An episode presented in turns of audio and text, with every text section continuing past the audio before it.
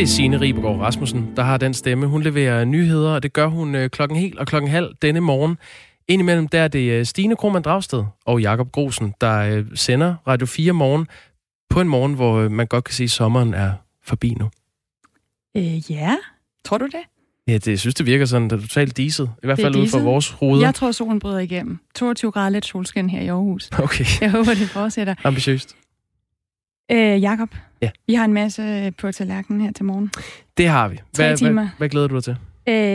Jeg glæder mig til at følge op på den historie, som vi har haft siden i mandags, som handler om de her nikotinposer, som er blevet rigtig populære blandt unge mennesker. Ja.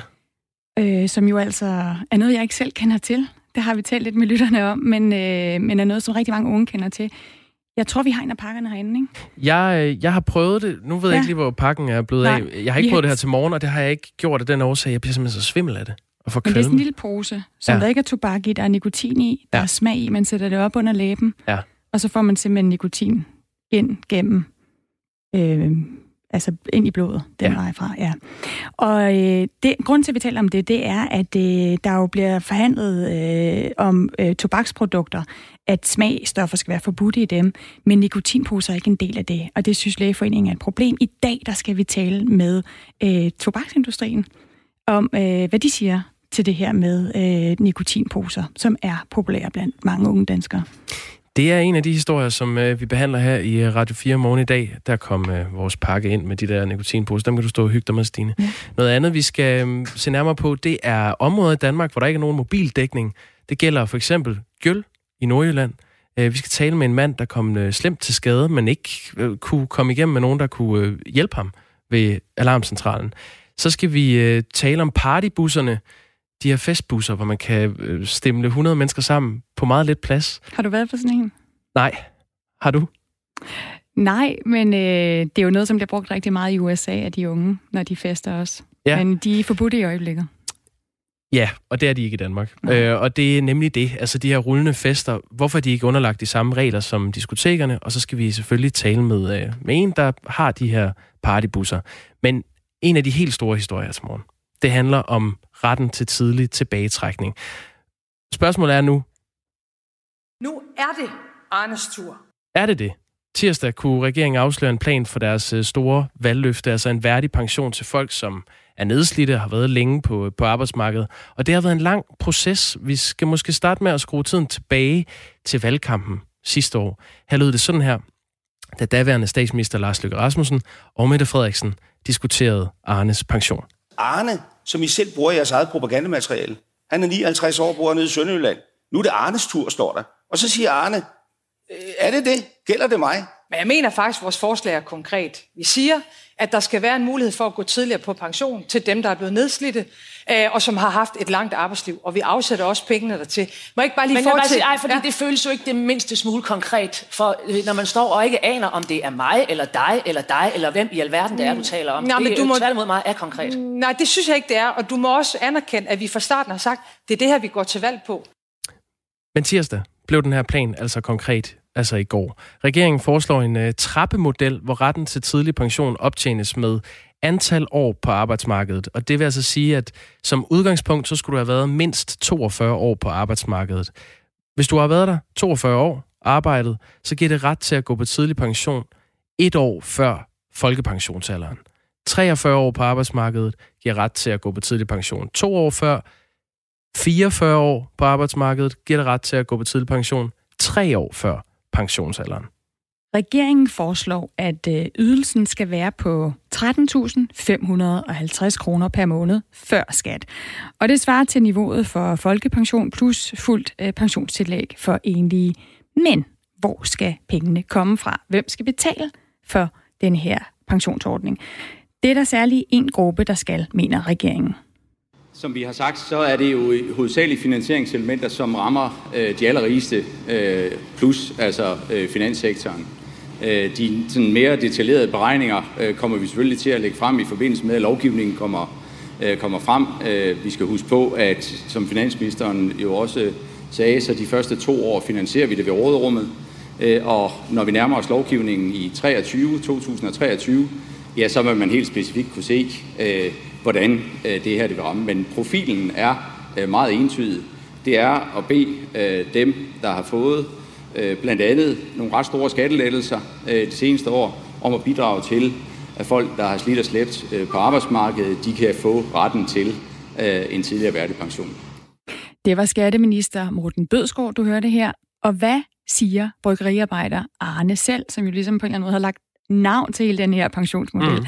Det er nyheder fanget ham i går, og han var jysk begejstret, kan man vel kalde det, for udspillet. Det er ikke det ringste udspil, der er kommet med. Ikke? Og her, der skal du ikke have en lægeklæring, du skal ikke have, du trykker den knap, siger, nu går jeg på pension, og så var det det. Det er ikke så ringe det. Du trykker på den her knap, der er ikke noget med lægeerklæring og sådan noget. Nej, der er ikke sådan en visitation. Du skal ikke ind og bevise, at du er nedslidt. Det virker som om, det er det, Arne trods alt synes er positivt ved den her ordning. Ja, og lige præcis det der med at bevise det, det vender jeg nok lige tilbage til senere, ja. Fordi der er nogle huller i det her. Altså, man skal jo selv kunne dokumentere, at man har været så længe på arbejdsmarkedet. Og den tager vi lige lidt der senere. Der huller i osten. Muligvis. Og det er ikke alle, der er lige tilfredse med det her, og ikke lige så tilfredse som Arne er. Om et lille kvarter, der taler vi med Susan, som føler sig en smule snydt af den her nye plan. Og 7:20, der skal vi tale med finanssektorens brancheorganisation, som mener, at regningen til bankerne, den kan ende med at lande hos de almindelige danskere. Det har vi jo set før. Regeringens forslag kommer til at fylde hele morgenen her i Radio 4 morgen. Så skriv ind med din holdning, eller erfaring, at er du en af dem, der har mulighed for at trække dig tidligere tilbage? Er du en af dem, der pludselig ikke får mulighed og havde regnet med, at du ville få det? Så skriv ind til os på 1424.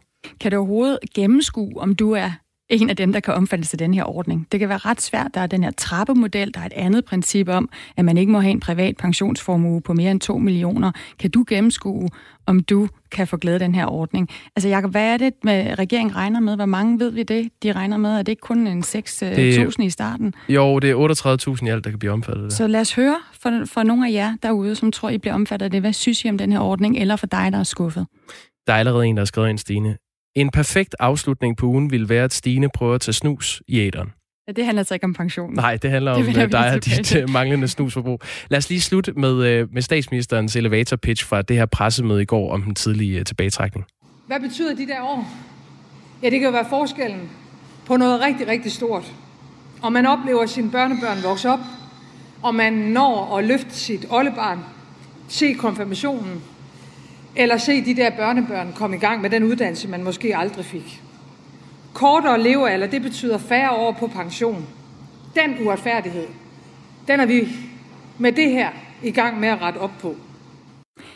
Vi har lige sagt, at I kan skrive ind. Vi gør faktisk også det her til morgen, når vi holder telefonerne åbne. Så I kan ringe ind til os om denne her historie om pensionsordningen. Fordi det er den, der fylder rigtig meget, også her på Radio 4 morgen i dag. Ring ind til os 72 30 44 44, altså 72 30 44 44, og fortæl om din erfaring, fortæl om, hvad du synes, fortæl om du er blevet skuffet eller begejstret i går, da du hørte regeringen og statsministerens udspil.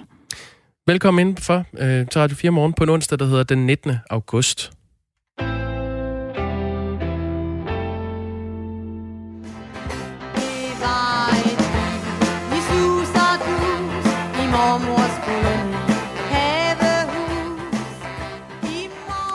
Jeg kan altså godt lide den her sang, Jakob. Men, du kan godt lide den? Jeg kan godt lide den, okay.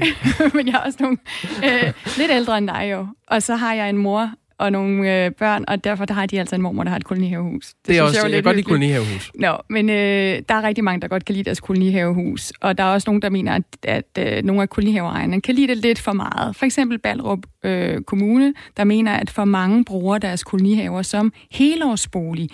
Derfor vil Ballerup Kommune nu laver regler, så man som kolonihaveejer kun skal have lov at være i kolonihaverne i sommersæsonen, eller bare 4 weekender om året. Det er blandt andet dig, Eik Møller. Godmorgen. Godmorgen. Du er kommunaldirektør i Ballerup Kommune, der taler for, at man skal være mindre i sit kolonihavehus. Du mener, der er en stigende tendens til, at folk bruger de her kolonihaver som helårsboliger. Der er 3.300 kolonihaver i Ballerup. Hvor mange af dem bliver brugt som helårsbolig? Jamen, jeg skal jo ikke sidde her og sætte tal på, om det er 10, 15 eller 20%. Det, der egentlig er hovedpointen, det er, at der er sket en udvikling over nogle år, og gennem mange år, som har fjernet sig noget fra det, der er det uoprindelige hensyn til med kolonihaverne, og som også overskrider klart grænsen for op til 6 måneders ophold om året. Og det er sådan set det hovedsynspunkt, vi går ind i det her med. Man skal jo huske, at dengang man planlagde arbejdet med kolonihaveloven tilbage i 2006, så var det faktisk på det tidspunkt slet ikke intentionen, den skulle bruges om vinteren halvåret. Så der er altså sket en udvikling over de sidste 15-20 år, som gør, at vi nu tænker, at det var måske på tide for præciseret opholdsreglerne. Eik Møller, har du et nøjagtigt tal på, hvor mange der bruger kolonihaverne i Ballerup Kommune som helårsbolig? Nej, det har jeg ikke. Hvor ved du så fra, at der er en stigende tendens? Jamen, det ved vi, fordi vi får en lang række henvendelser, og så får vi jo nogle henvendelser, der blandt andet går på, at når man har boet der længe, så begynder man også at opfatte sig som rimeligt at søge om bestemt forskellige ydelser og andre ting, som man gør, når man bor et sted hele årligt, i stedet for at man har ophold. Og det er jo en udvikling, vi har set over noget tid, og derfor så tænker vi, at for at sikre, at alle kolonihaveejere har de samme retningslinjer rette sig efter, og det er til at håndhæve de her regler mere entydigt, at så er det vores opgave at komme med et bud på et sæt regler, der kan det, både nu og fremadrettet. Jeg skal lige forstå, du siger, at I har en idé om, at der er en stigende tendens, fordi der er nogen, der søger om ydelser, som man bruger, når man bor hele året et sted. Kan du så ikke på en eller anden måde sætte i det mindste 1% på, hvor mange du tror, der bor hele året i deres kolonihave i Ballerup Kommune? Om det er 10 eller 15 eller 20%, det kommer lidt an på, hvordan man gør det op. Men altså, vi oplever en udvikling de sidste 15 år, som kalder på, at hvis ikke vi reagerer nu, så er der en risiko for, at det bliver et dominerende fænomen inden for en årrække. Og så har det jo fjernet sig fra det, der er den oprindelige tanke. Hvad er problemet med, at man bruger sin kolonihave mere end bare om sommeren? Ja, det er det ulovligt. Og hvad er konkret problemet? Altså, hvad er problemet for jer som kommune? Men problemet er jo, at for det første, så er det sådan hele tanken med kolonihaveideen er jo at få et havelod. Og som det fremgår af loven, så er det med ophold sekundært til det at have et havelod. Det vil sige, at hele formålsdelen bliver jo udfordret af helårsbeboelse. Dernæst så ligger det i grønne kile, som er udlagt helt tilbage med fingerplanen i slutningen af 40'erne med naturformål. Og netop for at undgå bebyggelser og infrastruktur skal tage de der naturværdier, så er det jo vigtigt, at man også står lidt på mål for det, der er den oprindelige tanke.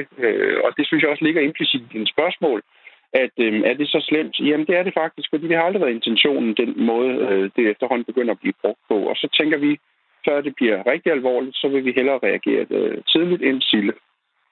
Eik Møller, altså kommunaldirektør i Ballerup Kommune, der er jo i forvejen nogle regler på området. Reglerne er i dag, at man må være i sin kolonihave i hele sommersæsonen fra 1. april til oktober, og derudover så må man være der i efterårsferien, juleferien og alle weekender i vinterhalvåret.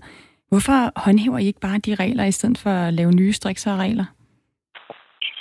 Jamen, det vil vi sådan set også gerne, men vi kan jo se, og hvilket jo også Kolonihaveforbundet har påpeget ved flere lejligheder, at der er nogle meget elastik i metermålformuleringer i en række af haveforeningernes bestemmelser, der hedder og lignende. Og det er meget vanskeligt at få en klar vurdering af, hvad betyder og lignende.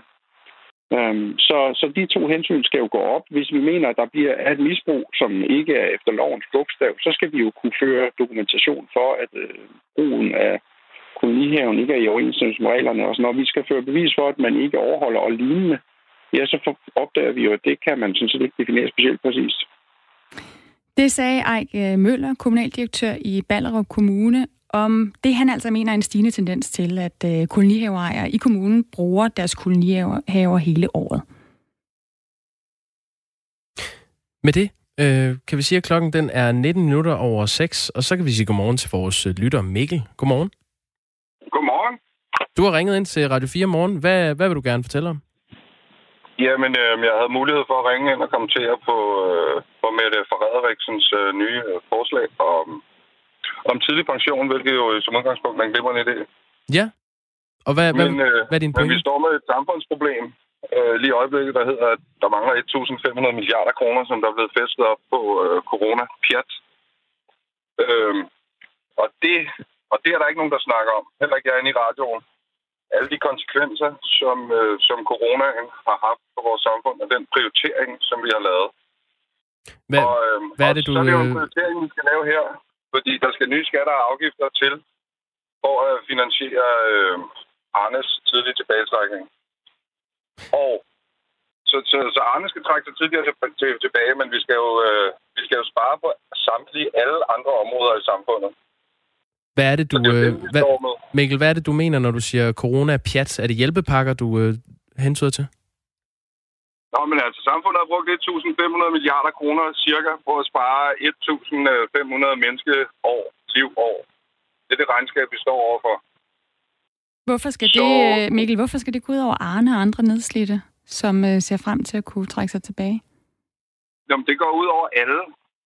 Altså, det går ud over alle. Jeg har mistet halvdelen af min indkomst på det her. Ligesom så mange andre mennesker har. Og det synes jeg også, vi skal snakke om. Fordi at Arne, han skal bruge 200 millioner kroner. Så er der styr på den sag. Men resten af samfundet skal bruge 1.500 milliarder kroner, som vi ikke har. Og det er det, som vi bør snakke om. Det er det, der er problemet i samfundet nu. Ikke om der er 200 millioner til Arne. Selvfølgelig er der det, når vi har 1.500 eller 200 millioner til Arne, når vi har 1.500 milliarder, som vi kan bruge på 4 måneder på en sygdom, som er influenza. Og så vil jeg lige tilføje, at covid-19 per definition er en influenza, og WHO i lige for øjeblikket er ved at ændre definitionen på en influenza. Det sidste der, det er jo en debat, der er pågående, om hvorvidt coronavirus bare er at sammenligne med en influenza. Men Mikkel, du skal have tak for, at du ringede ind. Som jeg forstår det, så siger du, det her det er ikke timingen for at tale. Det står i det dokument, der hedder ICD-10. Som WHO laver over anerkendte sygdomme. De lige ved nu ved at lave det, der hedder en ICD-11, en helt ny udgave. Det har de ikke gjort i 10 år. Ja, det er bekendt med. Mikkel, din pointe er, at det her det er ikke tiden, hvor man skal tale om tidlig tilbagetrækning. Der er andre ting, der presser sig på. Præcis, vores samfund er ved at gå i opløsning. Tak, fordi du ringede ind. Ja, god dag. I lige måde, tak. Lad os lige høre, hvordan det lød fra Mette Frederiksen, da hun i går præsenterede regeringens udspil til den her nye pension for nedslidte og folk, der har haft mange år på arbejdsmarkedet. Hvad betyder de der år? Ja, det kan jo være forskellen på noget rigtig, rigtig stort. Og man oplever sine børnebørn vokse op, og man når at løfte sit oldebarn, se konfirmationen, eller se de der børnebørn komme i gang med den uddannelse, man måske aldrig fik. Kortere levealder, det betyder færre år på pension. Den uretfærdighed, den er vi med det her i gang med at rette op på. Det kan vi jo passende tale lidt med dig om de får rettet op på det, regeringen. Susan Efferbach-Petersen, godmorgen. Godmorgen.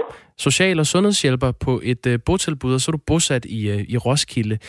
Nej, jeg synes, jeg er sundhedsassistent, men det er nu også lige meget. Nå, ved du hvad, det skal jeg beklage. Nej, det er okay. Vil du ikke lige starte med at præsentere dig selv yderligere, så det er måske nemmere. Altså, hvor gammel er du? Hvad er din uddannelsesmæssige baggrund?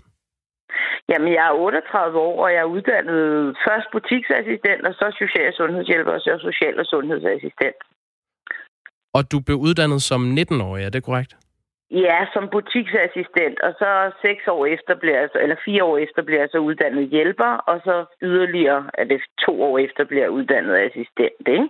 Ja, og det betyder så, at du kan regne anciennitet på arbejdsmarkedet derfra, fordi både butiks- og socioassistentuddannelserne indbefatter elevløn. Det vil sige, at du kan se frem til retten til 1 års tidligere pension.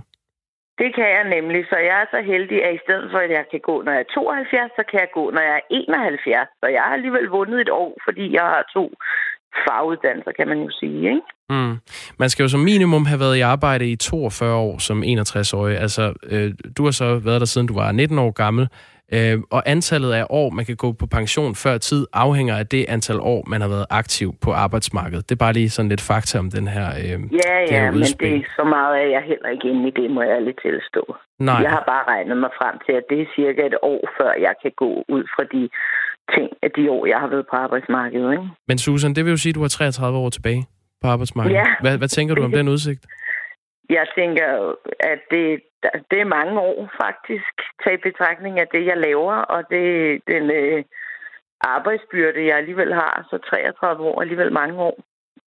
Altså det, der skræmmer mig mest, det er, at jeg kan komme til at hjælpe mennesker, der rent faktisk er meget yngre end mig selv. Det synes jeg måske...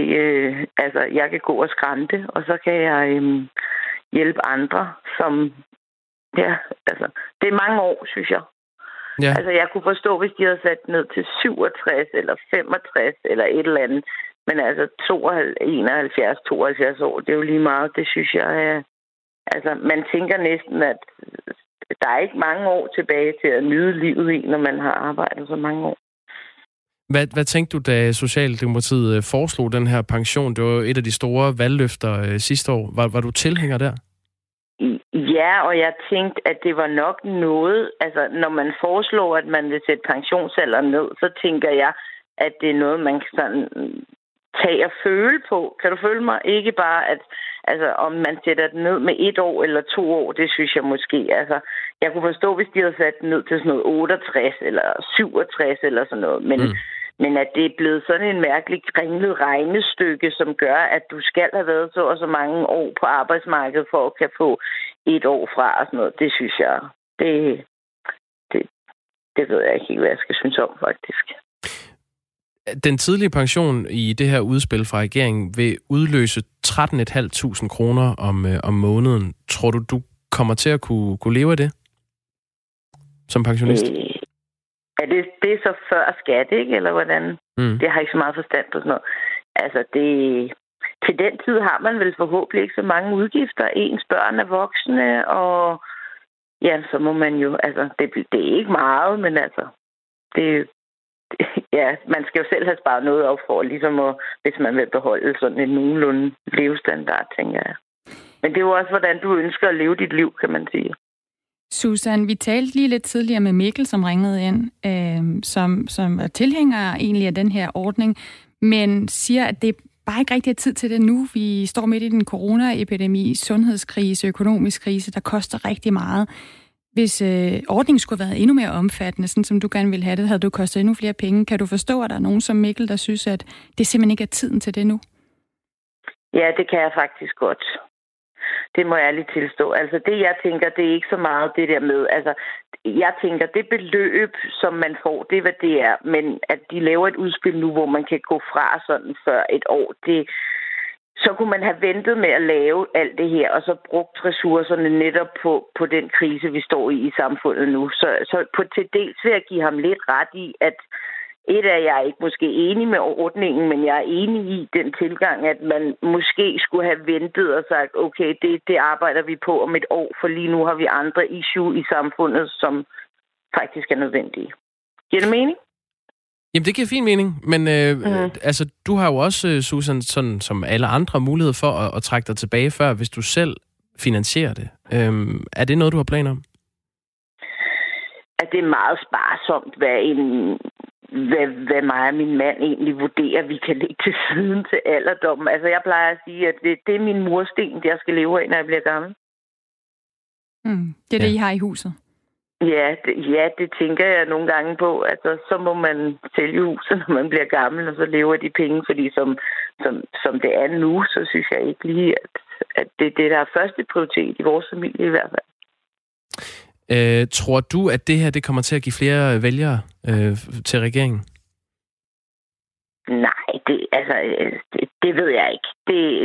Det gør det jo nok. Der er jo nok nogen, der bliver forblindet af det der med, at man kan gå før på pension og få penge og sådan noget. Men nej, jeg tror faktisk, det bliver det samme, som man har nu. Jeg tror ikke, det er noget, man vil få flere vælgere af.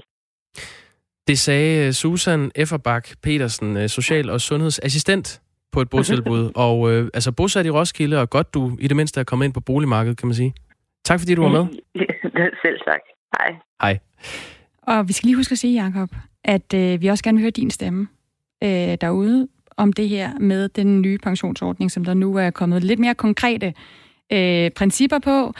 I går klokken 1, da statsministeren ligesom fremlagde forslaget. Hvad synes du? Ring ind til os på 72 30, altså 72 30 og så 4444, 72 30 44 44, og kom med din holdning til den her udvikling på pensionsområdet. Ja, det gjorde Mikkel, som ikke mente, at tiden var inde til at tale om tidlig tilbagetrækning, når coronapandemien stadig har sin klamme hånd fat i vores samfund. Vi tager en bunke sms'er her efter nyhederne. Klokken er 6:30.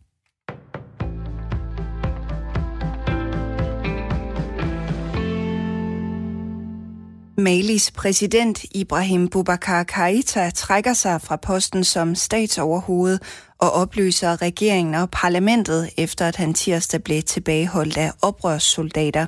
Det meddeler Keita på den statslige tv-station ORTM i det vestafrikanske land. Det skriver nyhedsbureauerne AFP og Reuters. Jeg ønsker ingen blodsudgydelser for at holde mig ved magten, siger han i en kort besked ifølge Reuters. I går blev den 75-årige Keita sammen med landets premierminister Bobo Cissé taget til fange af oprørssoldater. Minister for udviklingssamarbejde Rasmus Prehn, han er bekymret for, at det nu kan udvikle sig til en borgerkrig i landet, der i forvejen er præget af fattigdom og uro. Vi er på den side dybt forfærdet over det, vi ser her. Et land, som i forvejen er i dyb krise, et af verdens absolut fattigste lande, og hvis der kommer borgerkrig oven i det, så er det på mange måder det, man kan kalde the perfect storm, desværre. De to regeringsledere blev pågrebet i præsidentpaladset i Malis hovedstad Bamako. Det siger en oprørsleder, der ikke vil have sit navn frem til AFP. Vi kan oplyse, at præsidenten og premierministeren er under vores kontrol, siger den unavngivne oprørsleder. Mali har været præget af politisk ustabilitet, efter at modstandere af præsident Keita siden juni har holdt store demonstrationer, hvor de har krævet, at han går af.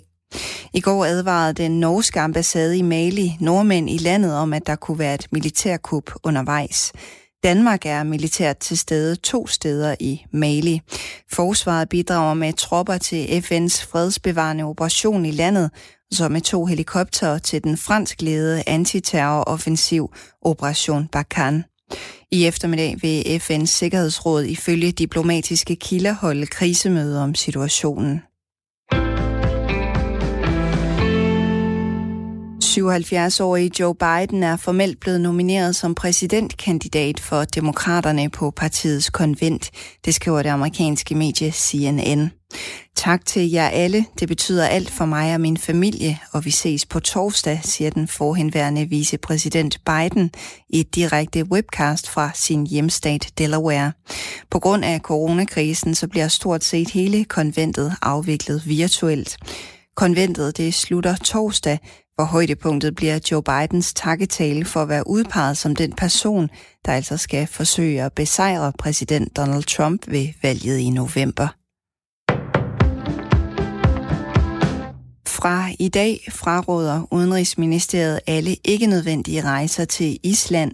Det sker, fordi Island skærper sine restriktioner for indrejsende fra alle lande, og dermed altså også Danmark på grund af coronavirus.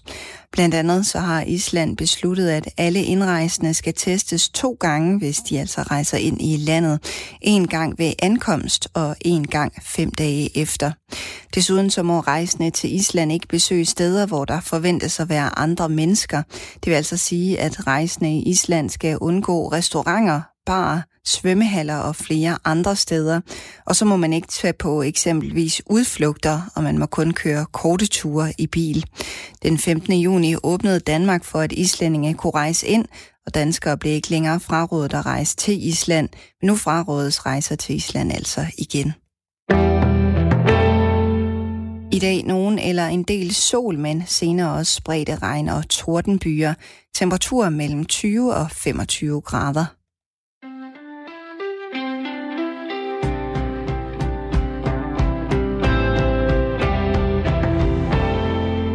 Så er der sms fra Arne, som skriver ikke den Arne. Arne skriver, nedslidning er dybest set en arbejdsskade og bør medføre erstatning. Hvis det var tilfældet, vil arbejdsgiverne passe på sine ansatte, så arbejdet ikke ødelægger deres helbred.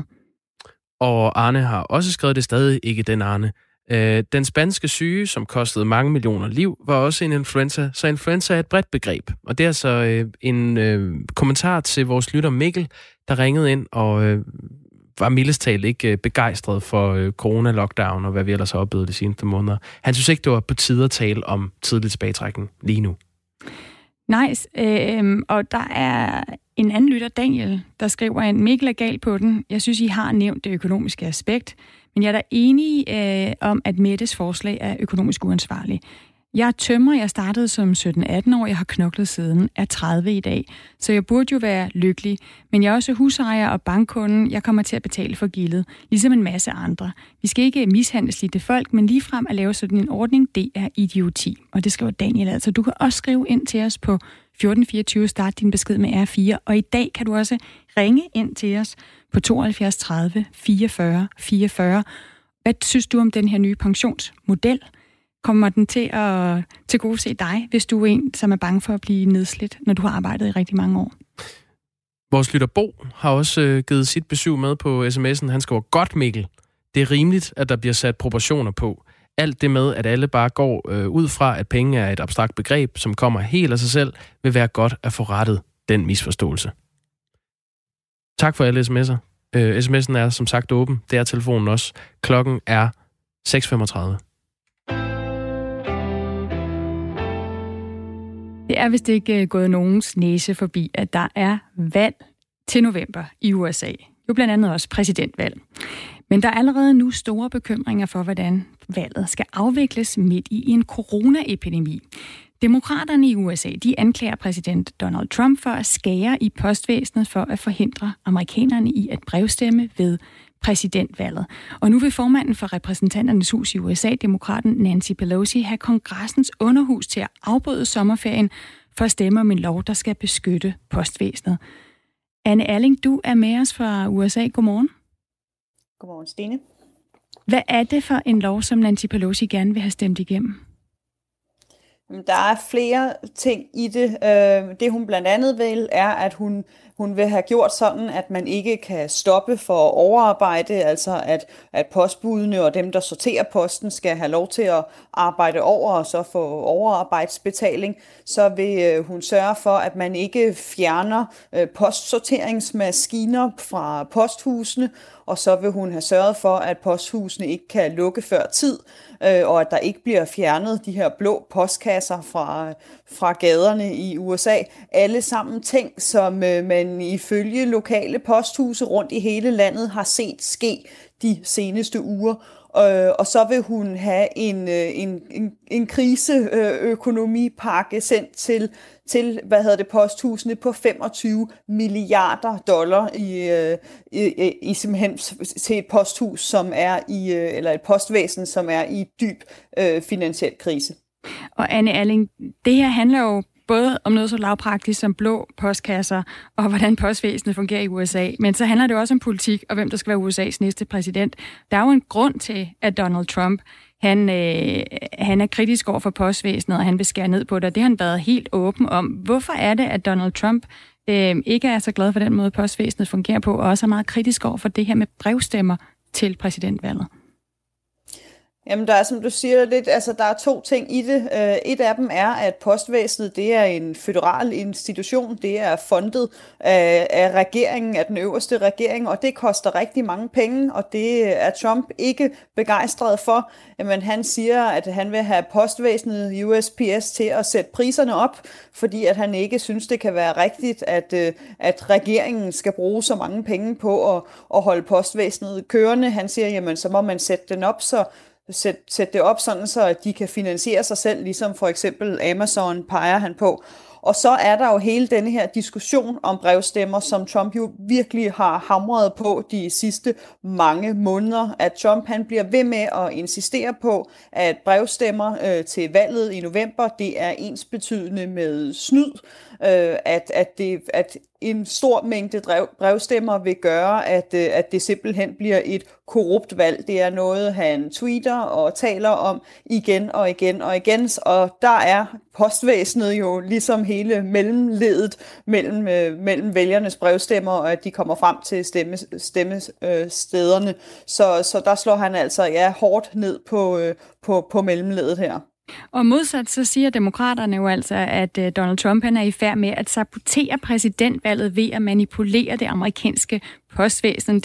Det skrev altså formanden for Repræsentanternes Hus, Nancy Pelosi, i et brev til sine kollegaer søndag aften, hvor hun så opfordrede dem til at komme hjem for sommerferie tidligt for at stemme. Det er jo en ret voldsom beskyldning imod Donald Trump. Det er jo også en voldsom beskyldning, Donald Trump kommer med om brevsnyd. Hvad er fakta i det her? Kan man overhovedet redde trådene ud?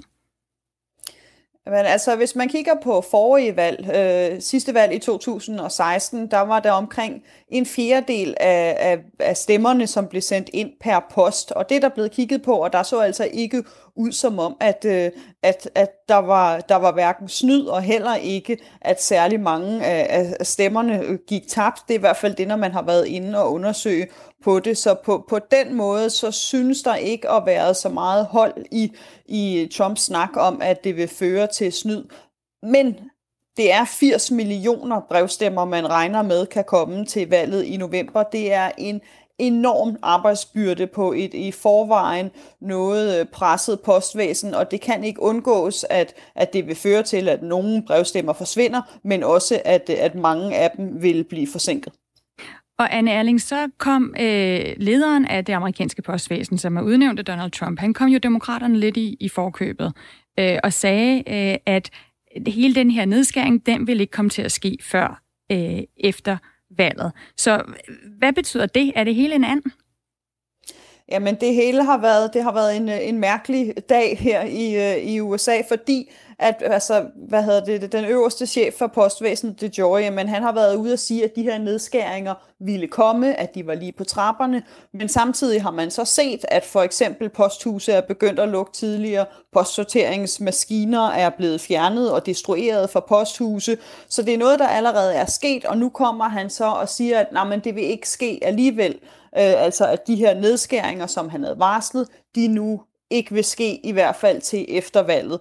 Så på en måde kan amerikanere og demokrater burde måske kunne ånde lettet op, men demokraterne, de tror altså ikke rigtigt på DeJoy her, og de vil stadig have DeJoy, han kommer ind til høring, de vil høre, hvad det er for nogle planer, han har haft, men også hvad det er for nogle planer, som ser ud til allerede at være blevet ført ud i livet, og så vil de altså fortsætte, demokraterne, have denne her lovgivning igennem i huset for at sikre, at det ligesom står sort på hvidt, hvad der skal ske med postvæsenet, og først og fremmest, hvad der ikke skal ske for dem. Men det ser altså ud som om, at DeJoy, han er kommet demokraterne lidt i forkøbet, og nu altså går lidt baglæns igen og siger, at det, der var varslet om, nok ikke alligevel kommer til at ske, selvom det så lidt er sket. Så det er en meget forvirrende situation for politikerne, men især for de amerikanske vælgere, som man altså nu ser har en mindre tillid til brevstemmer, men også en mindre tillid til postvæsenet, end de havde for bare nogle måneder siden. Det er jo på en eller anden måde måske meget forvirrende, men også meget klassisk Trump-politik, det her med at melde noget ud, og så melde noget andet ud bagefter, og på den måde så noget forvirring. Og det er han jo også helt åben om. Det er han vældig dygtig til. Anne Alling, du har jo selv været ude og tale med nogle posthuse og nogle postmedarbejdere. Der er altså forvirring om, hvorvidt den her nedskæring er gået i gang. Hvad siger de ude i posthusene? Men jeg har været ude og tale med flere af dem, der står ved skranken, og deres sådan overordnede udmelding var, en af dem, han sagde, men it's all talk, but no walk, at han så det som en politisk strategi, et politisk spil, helt præcis som Trump jo, som du netop siger, er så god til, eller fokuserer så meget på. Nogen kan måske huske, at bare for få uger siden, jamen der talte vi om, hvorvidt valget skulle udsættes eller ej, og det kom af, at Trump, han tweetede sådan, at jo, men det kunne måske godt være, og så gik alle, inklusiv medier og inklusiv os, helt op i øverste gear og talte om, bliver der nu udsat et valg? Og så sidst på aftenen den dag kom han og sagde, at nej, men det kommer ikke til at ske alligevel. Så det er en masse snak, som gør, at der måske ikke bliver hverken udsat valg eller fuldstændig lukket posthuse, men det gør altså, at befolkningen bliver forvirret og mister tilliden til hele systemet og hele den demokratiske proces, hvilket jo i den grad er foruroligende.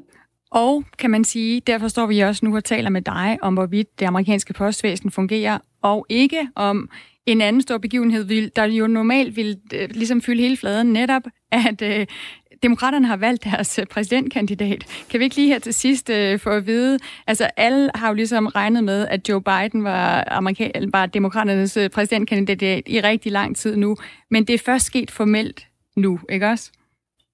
Jo, det er lige her for, det er en time siden, at han fik overrakt nomineringen på en noget flad måde, må man nok sige. Alting foregik over Zoom og video, forskellige former for videoopkald. Joe Biden, han stod på en skole med sin kone og nogle balloner i baggrunden og noget lidt svag musik, der ikke rigtig var blevet skruet op for, og så var der ellers en masse med på forskellige Zoom-vinduer, som klappede, da han fik nominering. Så han fik den, og som alle havde regnet med, men det var godt nok på en anden måde, end vi er vant til de her kæmpe store kongressale, til sådan som konventerne normalt ser ud. Så det var helt sikkert en glad Biden og også en forventet nominering, men ja, som alt i 2020 er intet, som det plejer. Det lød beskrivelsen af altså Bidens nominering fra Anne Alling, som var med fra Nashville i USA. Vi vender helt sikkert tilbage til dig rigtig meget de næste par uger. Ja, 2020 er bare et kæmpe antiklimaks. Klokken den er lige 7:14, og nu skal vi sige godmorgen til vores lytter Lene. Godmorgen. 7:14. Ja, godmorgen. Du har et eller andet kørende i baggrunden, Lene, måske en radio? Ja, jeg har lige slukket den. Ja, jamen ved du hvad, det kan jeg da godt forstå, så kunne du lytte med på, hvornår du skulle være med. Du har ringet ind, du er, så vidt jeg er orienteret, tidligere overlæge, og nu praktiserende læge med egen praksis. Ja. Ja, jeg er ved at stoppe nu. Jeg har arbejdet siden jeg var 17, og til jeg er blevet 75, og jeg har aldrig fået en offentlig ydelse. Men mit ene spørgsmål, det er mig, jeg er ligegyldig med, selvom jeg er blevet blind, har jeg stadigvæk kunne arbejde, fordi jeg har en god uddannelse. Men det, jeg vil spørge om, det er, at med den regel nu, at bare du har arbejdet 41, 42, 43 år... Det er, i gamle dage, der kunne man jo gå på understøttelse, eller det vi kalder dagpenge i dag, 10-12 år, inden man røg ud af fagforeningen. De mennesker, hvis de har gået arbejdsløse halvdelen af den tid, de har været på arbejdsmarkedet, skal de så stadigvæk have den ydelse? Det er mit spørgsmål. Ja, det er et godt... det siger hun jo ikke noget om. Der står bare, at man er tilknyttet arbejdsmarkedet, fordi man er kommet tidligt ud som 17-årig, ikke? Og så... Men hvis man så har været arbejdsløs... Jeg har for eksempel en nabo, han har gået arbejdsløs det meste af sit liv, og kunne nå at komme på alle de der ydelser. Først på dagpenge i 12 år, og så på overgangsydelse var der noget, der hed, hvis man blev 50, så skulle man ikke stå til rådighed. Det var han i 10 år. Så kunne han gå på efterløn, og så kunne han endelig gå på pension. Så ham har jeg været med til at forsørge i 40 år, selvom han ikke har fejlet en pind. Yeah. Det er sådan nogle mennesker, jeg tænker, hvis man har gået på understøttelse halvdelen af den tid, man har været på arbejdsmarkedet, skal man så virkelig også have den her ydelse, så er man det jo ikke nedslidt. Nej, men du skal... altså, det er på arbejdsløs. Så som udgangspunkt, så skal du have været på arbejdsmarkedet i mindst 42 år? Ja, men skal man have været i arbejde? Fordi jeg kender mange mennesker, som... har gået mange år arbejdsløs der i de gamle ordninger, hvor de kan gå 10-12 år. Så blev det nedsat til 8 år, ja. Og 4 år, og så endelig til 2 år. Men de hører jo til i den generation her. Og mit spørgsmål er bare, fordi det siger Mette Frederiksen ikke noget om. Hvis man det meste af halvdelen af sin tid, jeg har flere klienter, jamen så er de i arbejde lidt, og så er de arbejdsløse, og så er de i arbejde, hvor de faktisk har været på understøttelse længere tid, end de har været i arbejde. Og det er jo tit, fordi de er ufaglærte, at de ikke har fået sig en ordentlig uddannelse, og det er dem, der bliver arbejdsløse først. Lene... Så mit spørgsmål er, altså... Ja. Kan I ikke prøve at undersøge det? Jo, Lene, det kigger vi på, men det jeg lige kan sige til dig, som vi lige har fået oplyst nu, det er, at perioder med ledighed og for eksempel også barsel til dels kan blive medregnet i den her anciennitet, altså tælle som, hvor meget man har arbejdet. Men vi kigger lige præcis på, om der måske er en grænse for, hvor meget man må have gået ledigt. Jens skriver ind her, en mulighed for tidlig tilbagetrækning er ikke bundet op på dit AM-bidrag. Ej, jeg tror faktisk, det er et spørgsmål. Er mulighed for tidlig tilbagetrækning ikke bundet op på dit AM-bidrag? Så der er mange spørgsmål i det her. Og et af dem er... Jeg synes bare, at I har mulighed for at undersøge. Det vil jeg godt vide. Ja. Fordi det bliver jo skatteborgerne igen, der skal til at finansiere, ikke? Ja. Og vi er jo så belastet efterhånden. Hvorimod de virkelig svage i det her samfund, de får ingen hjælp længere. Det er folk på plejehjem, der bliver totalt omsorgssvigtet i et Aarhus Kommune, og så er det folk med funktionstab, der slet ikke får erstattet deres funktionstab, selvom de har arbejdet hele livet. Det er de mennesker, der er de allersvageste grupper i Danmark i dag. Men Lene, er det, din pointe her, er det, at det er symbolpolitik? Ja, jeg håber ikke, de får det gennemført. Det skal være sådan, at man skal da kigge på, om hvis folk... Du ved jo dengang, at det var 17.000 nyer i sin tid regnet ud, der skulle på efterløn, ikke? Hvor han gik og viftede med sit papir. Hvad endte det med efter 5 år? Der var 400.000, der gik på efterløn, fordi hvis man kan få en ydelse, hvor det offentlige betaler ens forsørgelse, og man kan komme ud og spille golf, og jamen, de fleste var folkeskolelærer. De gad da ikke arbejde med, de gik der på efterløn som 60-årige. De fejlede ikke en pind. Der er en anden lytter, der skriver her på... Det endte ved, at de 17.000 bliver til 400.000. Hvad tror du, det her ender med? Hvis folk ikke kan lide deres arbejde, eller kan komme på en ydelse, hvor de kan klare sig, det tager de da imod. Altså, det er jo 52% af folk i en arbejdsdygtig alder, der ikke kan forsørge sig selv mere i Danmark. Vi har fået en sms, Lene. Jeg lige vil læse højt for dig. Altid på dagpenge tæller fuldt med i ancienniteten, er der en, der skriver. At hvis man har været på dagpenge, så tæller det også med i ancienniteten. Det er der en lytter, der mener at vide her. Jamen nedslidt af at være på dagpenge. Dem, jeg kender på dagpenge, de går virkelig og hygger sig i hvert fald. Bliver man også nedslidt af det? Det er vanvittigt. Det er ved at blive vanvittigt. Jeg ved ikke, hvordan vi skal blive ved med at forsørge det her samfund. Lene, tak fordi du ringede. Det er så forfærdeligt. Ja, selv tak. Det er godt. Hej. Hej. Klokken den er 6:08. I får mange reaktioner på den her pensionsordning, og det er rigtig dejligt. Og du kan også ringe ind til os på 72 30 44 44, hvis du, ligesom Lene og Mikkel og alle de andre, der har skrevet ind, har nogle kommentarer, har nogle erfaringer. Vi vil også rigtig gerne høre fra dig, der måske tror, at du kan komme på den her ordning og glæder dig til det. Eller for dig, der havde håbet, at du var blevet omfattet af den, men ikke er det alligevel. Lad os lige kort en gang til for Prins Knud spille bryggeriarbejderen Arne selv, altså den Arne. Det er nyheder, talte med ham i går, og han var sådan relativt begejstret.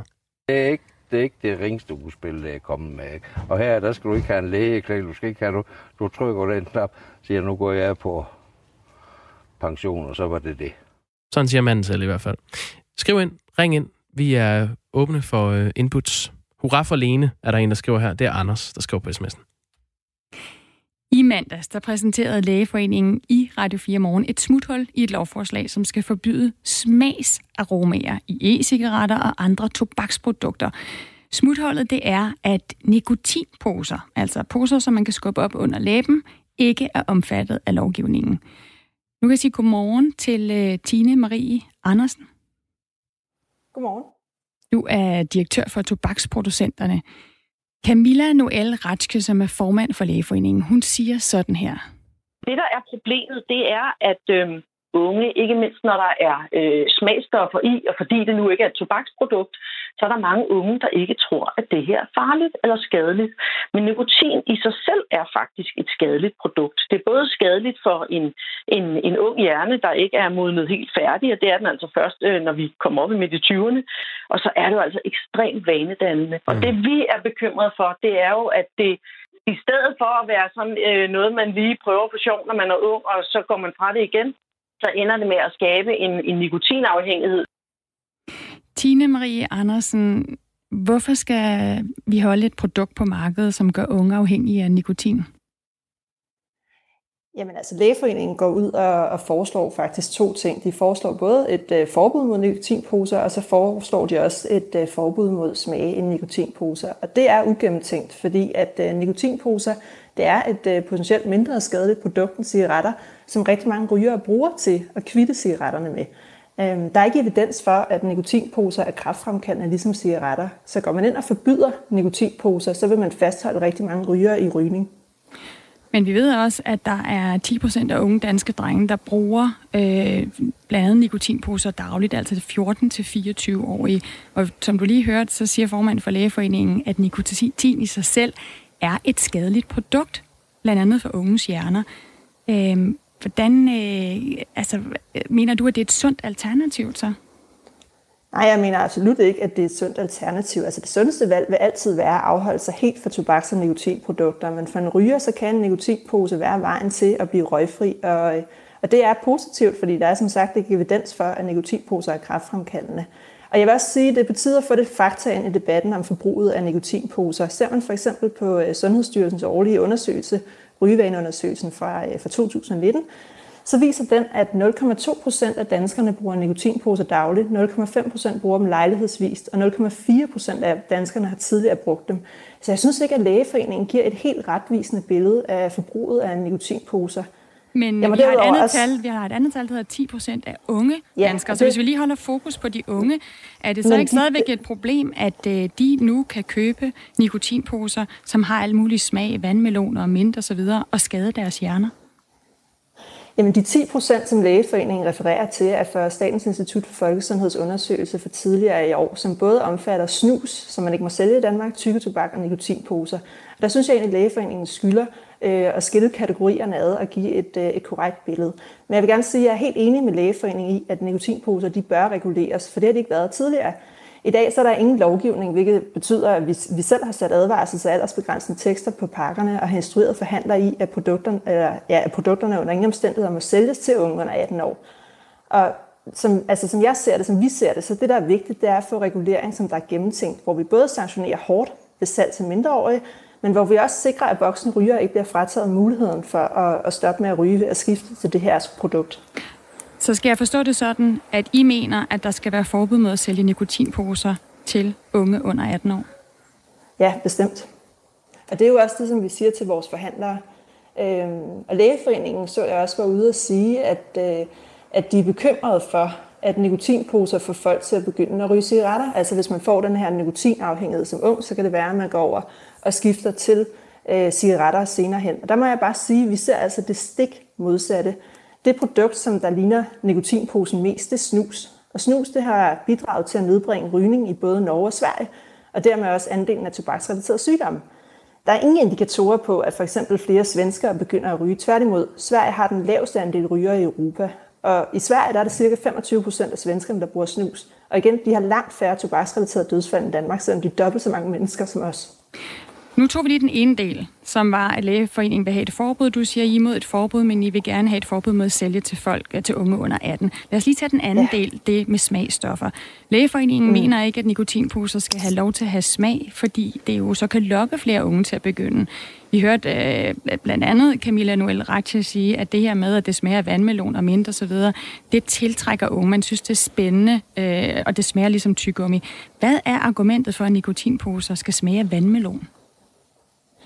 Jamen, der vil jeg faktisk også gerne have lov til at udfordre præmissen for dit spørgsmål, fordi hvis smag virkelig er så tillokkende på unge, hvorfor bruger så kun 2% af de unge e-cigaretter dagligt, når e-cigaretter er det produkt med markedet med det største udbud af smag? Altså min pointe er, vi ved ikke nok endnu om de unges præferencer i forhold til nikotinposer, men går vi for eksempel ind og ser på de unges præferencer i forhold til rygning, så viser undersøgelser, at de to hovedfaktorer, der får unge til at ryge, det er, hvis deres forældre gør det, eller hvis deres venner gør det. Smag i nikotinprodukter, det er vigtigt, fordi det giver voksne rygere en mulighed for at komme ud af deres rygeafhængighed. Men hvis vi er enige om, at det her ikke, vi skal have nogle produkter, der ligesom lokker unge, der ikke er rygere, ind i nikotinafhængighed, og at det stadig skal være tilgængeligt for folk, der allerede er afhængige og gerne vil vende sig af med det, er det så ikke en god idé bare at tage de her smagsstoffer ud? Nej, fordi smag, det er, altså hvis vi går ind og forbyder smag i nikotinposer, så vil færre rygere se dem som et alternativ til rygning. Hvor ved du det fra? Jamen det kan vi se på vores kunder.